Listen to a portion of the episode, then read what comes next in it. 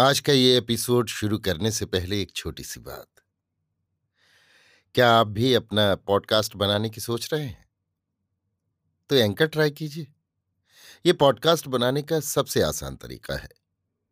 Number 1, ये free है। Number 2, इसमें कई सारे ऐसे टूल्स हैं जो आपको अपने फ़ोन और कंप्यूटर पर रिकॉर्ड और एडिट करने की फैसिलिटी देते हैं। नंबर 3, आप अपने पॉडकास्ट को डिस्ट्रीब्यूट भी कर सकते हैं, जिससे इसे Spotify और दूसरे प्लेटफॉर्म पर सुना जा सके।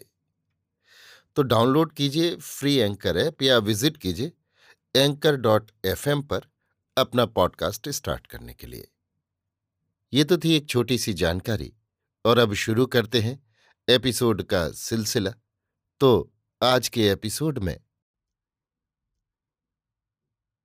लीजिए सुनिए आचार्य चतुर शास्त्री के लिखे उपन्यास वयं रक्षामः का 30वां भाग, अनार्य जन, मेरी यानी समीर गोस्वामी की आवाज में। अनार्यों की भी भारत और भारत की सीमाओं पर उन दिनों अनेक जातियां थीं। इनमें महेश, कपि, नाग, मृग, ऋक्ष, व्रात्त, आर्जिक, राक्षस, दैत्य, दानव, कीकट, महावृष, वाहलिक, मुंजवन आदि प्रमुख थीं। इनका संयुक्त नाम अनार्य था, किंतु कुछ जातियों को यतुधान, दस्यु और सिम्मियु भी कहा गया। मानव शास्त्रियों का कहना है कि आजकल शुद्धतम आर्यों के वंशधर केवल कश्मीर, पंजाब और राजस्थान की कुछ जातियां हैं। गंगा यमुना की घाटियों और बिहार की जातियों में आर्यों और द्रविड़ों का मिश्रण है। कीकट गया प्रांत के निवासी थे। गुजरात, सिंध, बम्बई में सीदियन तथा द्रविड़ों की मिश्रित जातियां हैं। नेपाल, भूटान, आसाम आदि में मंगोल द्रविड़ों का मिश्रण है। वायव्य सीमा प्रांत के लोग तुरुष्क हैं, जिन्हें तुर्की ईरानी भी कहा जाता है। मैसूर प्रांत ही महिषमंडल था। अत्यंत प्राचीन काल में यहाँ आर्यों की विरोधनी महिषी जाति रहती थी। रावण के काल में है कार्तवीर अर्जुन यहाँ राज्य करते थे। कपि या वानरों का राज्य किष्किंधा में था। वर्तमान टोडा जाति के लोग जो दक्षिण भारत में हैं, संभवतः इन्हीं के वंशधर हैं। ऋक्ष भी उन्हीं प्रांतों में एक जाति थी। ये वास्तव में द्रविड़ जातियों के बांधव थे। कपियों की राजधानी किष्किंधा बहुत संपन्न थी और वहां का स्वामी बाली अजय योद्धा था। नागों में शेष, वासुकी, तक्षक, धृतराष्ट्र आदि प्रमुख राजा थे। इनके वंश दक्षिण के द्वीप समूहों में तथा समुद्री तट प्रांतों में राज्य करते थे। पाताल नागलोक कहाता था। संभवतः सिंध में एक नगर पाताल नामक था, जहां वासुकी राज्य करता था। वहां से बेबीलोन तक भारतीय व्यापार होता था। पूर्वी बंगाल के समुद्र तट पर भी नागों की बस्तियां थीं। छोटा नागपुर का उत्तरी अंचल इनका मुख्य केंद्र था। नागों के वैवाहिक संबंध आर्यों और अनार्यों में समान भाव से होते थे।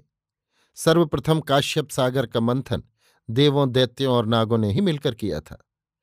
उत्तंक ऋषि ने अपने खोए हुए कुंडल किसी नाग नरपति से ही छीने थे। लंका के समुद्र की रक्षिका सुरसा नागमाता थी, जिससे हनुमान की मुठभेड़ हुई थी। बलि को कैद करके आदित्यों ने नागों ही के संरक्षण में पाताल भेजा था। आर्य युवनाश्व और हरियश्व ने अपनी बहन धूम्रवर्ण नाग को ब्याही थी। उसी की 5 कन्याओं का विवाह हरियश्व के दत्तक पुत्र यदु के साथ हुआ था।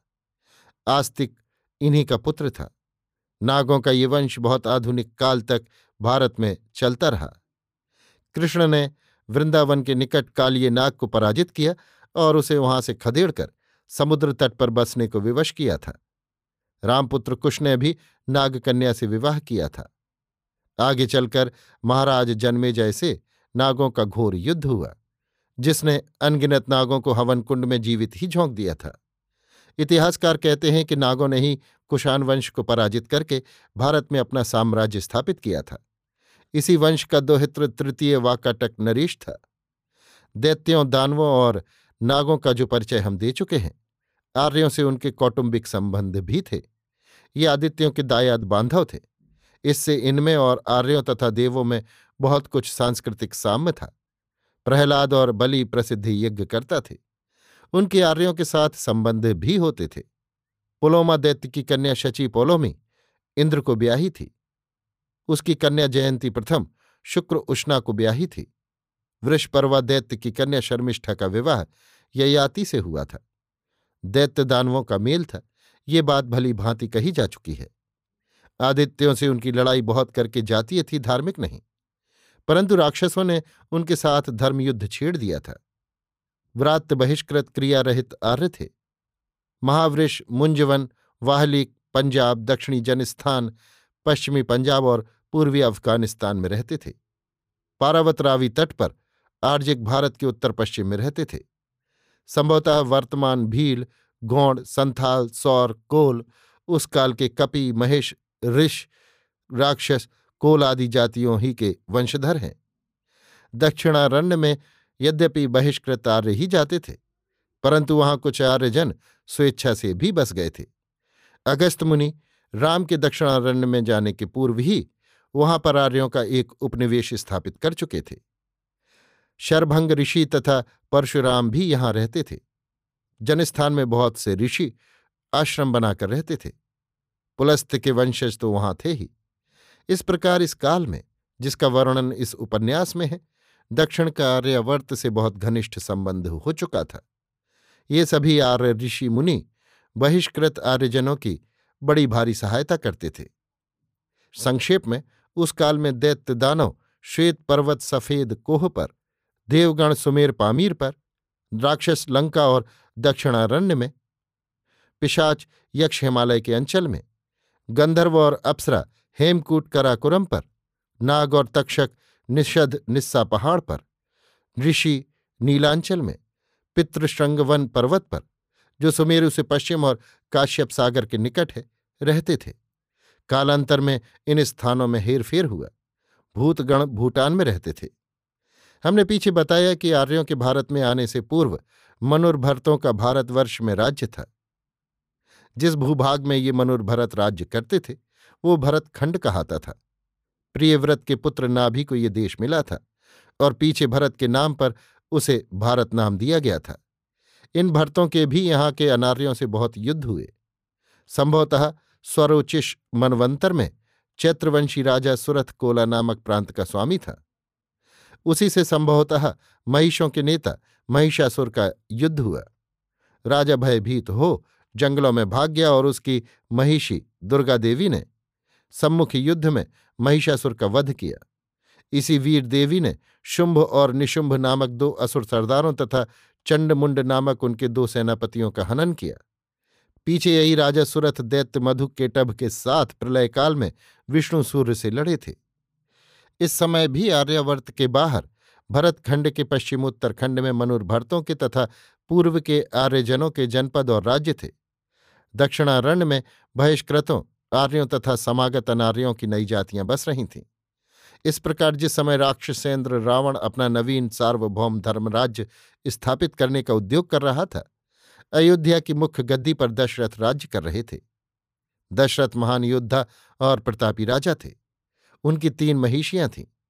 प्रथम दक्षिण कोशलाधिपति भानुमान की पुत्री कौशल्या, दूसरी मगध राजकुमारी सुमित्रा, तीसरी उत्तर पश्चिमी आनो नरेश केकई की पुत्री कैकई। दशरथ ने सिंधु, सौवीर, सौराष्ट्र, मतन्यु, काशी, दक्षिण कौशल, मगध, अंग, बंग, कलिंग और द्रविण नरेशों को जीता तथा दिवोदास की सहायता की थी और वैजंती के कुलीतर के वंशधर तिमिध्वज शंबर असुर को, जो रावण का साढ़ू था, मारा था। अंग नरेश लोमपाद इनके मित्र थे। अब राम यौवराज्य पा रहे थे। आर्यावर्त में इस काल में सूर्यवंशी राजाओं के अतिरिक्त उत्तर कौशल की दूसरी शाखा में हरिश्चंद्र रोहिताश्व, तीसरी शाखा में सगर, दक्षिण कौशल राज्य में सुदास या मित्र सह कलमाशपाद, विदेह में सीरध्वज, विदेह की संकाश्य शाखा में धर्मध्वज, वैशाली में प्रमति, शरियात शाखा में मधु यादव राज्य कर रहे थे। सूर्यवंश की इन गद्दियों के अतिरिक्त जो समृद्ध राजवंश थे उनमें प्रमुख चंद्रवंश था, जिसकी मुख्य गद्दी पर प्रतिष्ठान में सार्वभौम, विदर्भ में धृतिमंत, उत्तर पांचाल में शौनक सुदास, दक्षिण पांचाल में रुचिराश्व, मगध में सुधनवा, काशी में ऋतुध्वज, माहिष्मती में सहस्त्रार्जुन, मालव में दुर्जय तथा उत्तरी बिहार में सुबाहु राज्य कर रहे थे। दुर्जय सुप्रतीक, लोमपाद और युद्धाजित भी इसी काल के नरेश थे। इन राज्यों में विचरने वाले ऋषियों में वशिष्ठ, विश्वामित्र, वामदेव ऋष्यशृंग, मित्रभ, काश्यप, सामकाश्व, देवाट्र, मधुच्छंदस, प्रतिदर्श, गृत्समद, अलर्क और भरद्वाज प्रमुख थे। अभी आप सुन रहे थे आचार्य चतुर शास्त्री के लिखे उपन्यास वयं रक्षामः का 30वां भाग, अनार्य जन, मेरी यानी समीर गोस्वामी की आवाज में।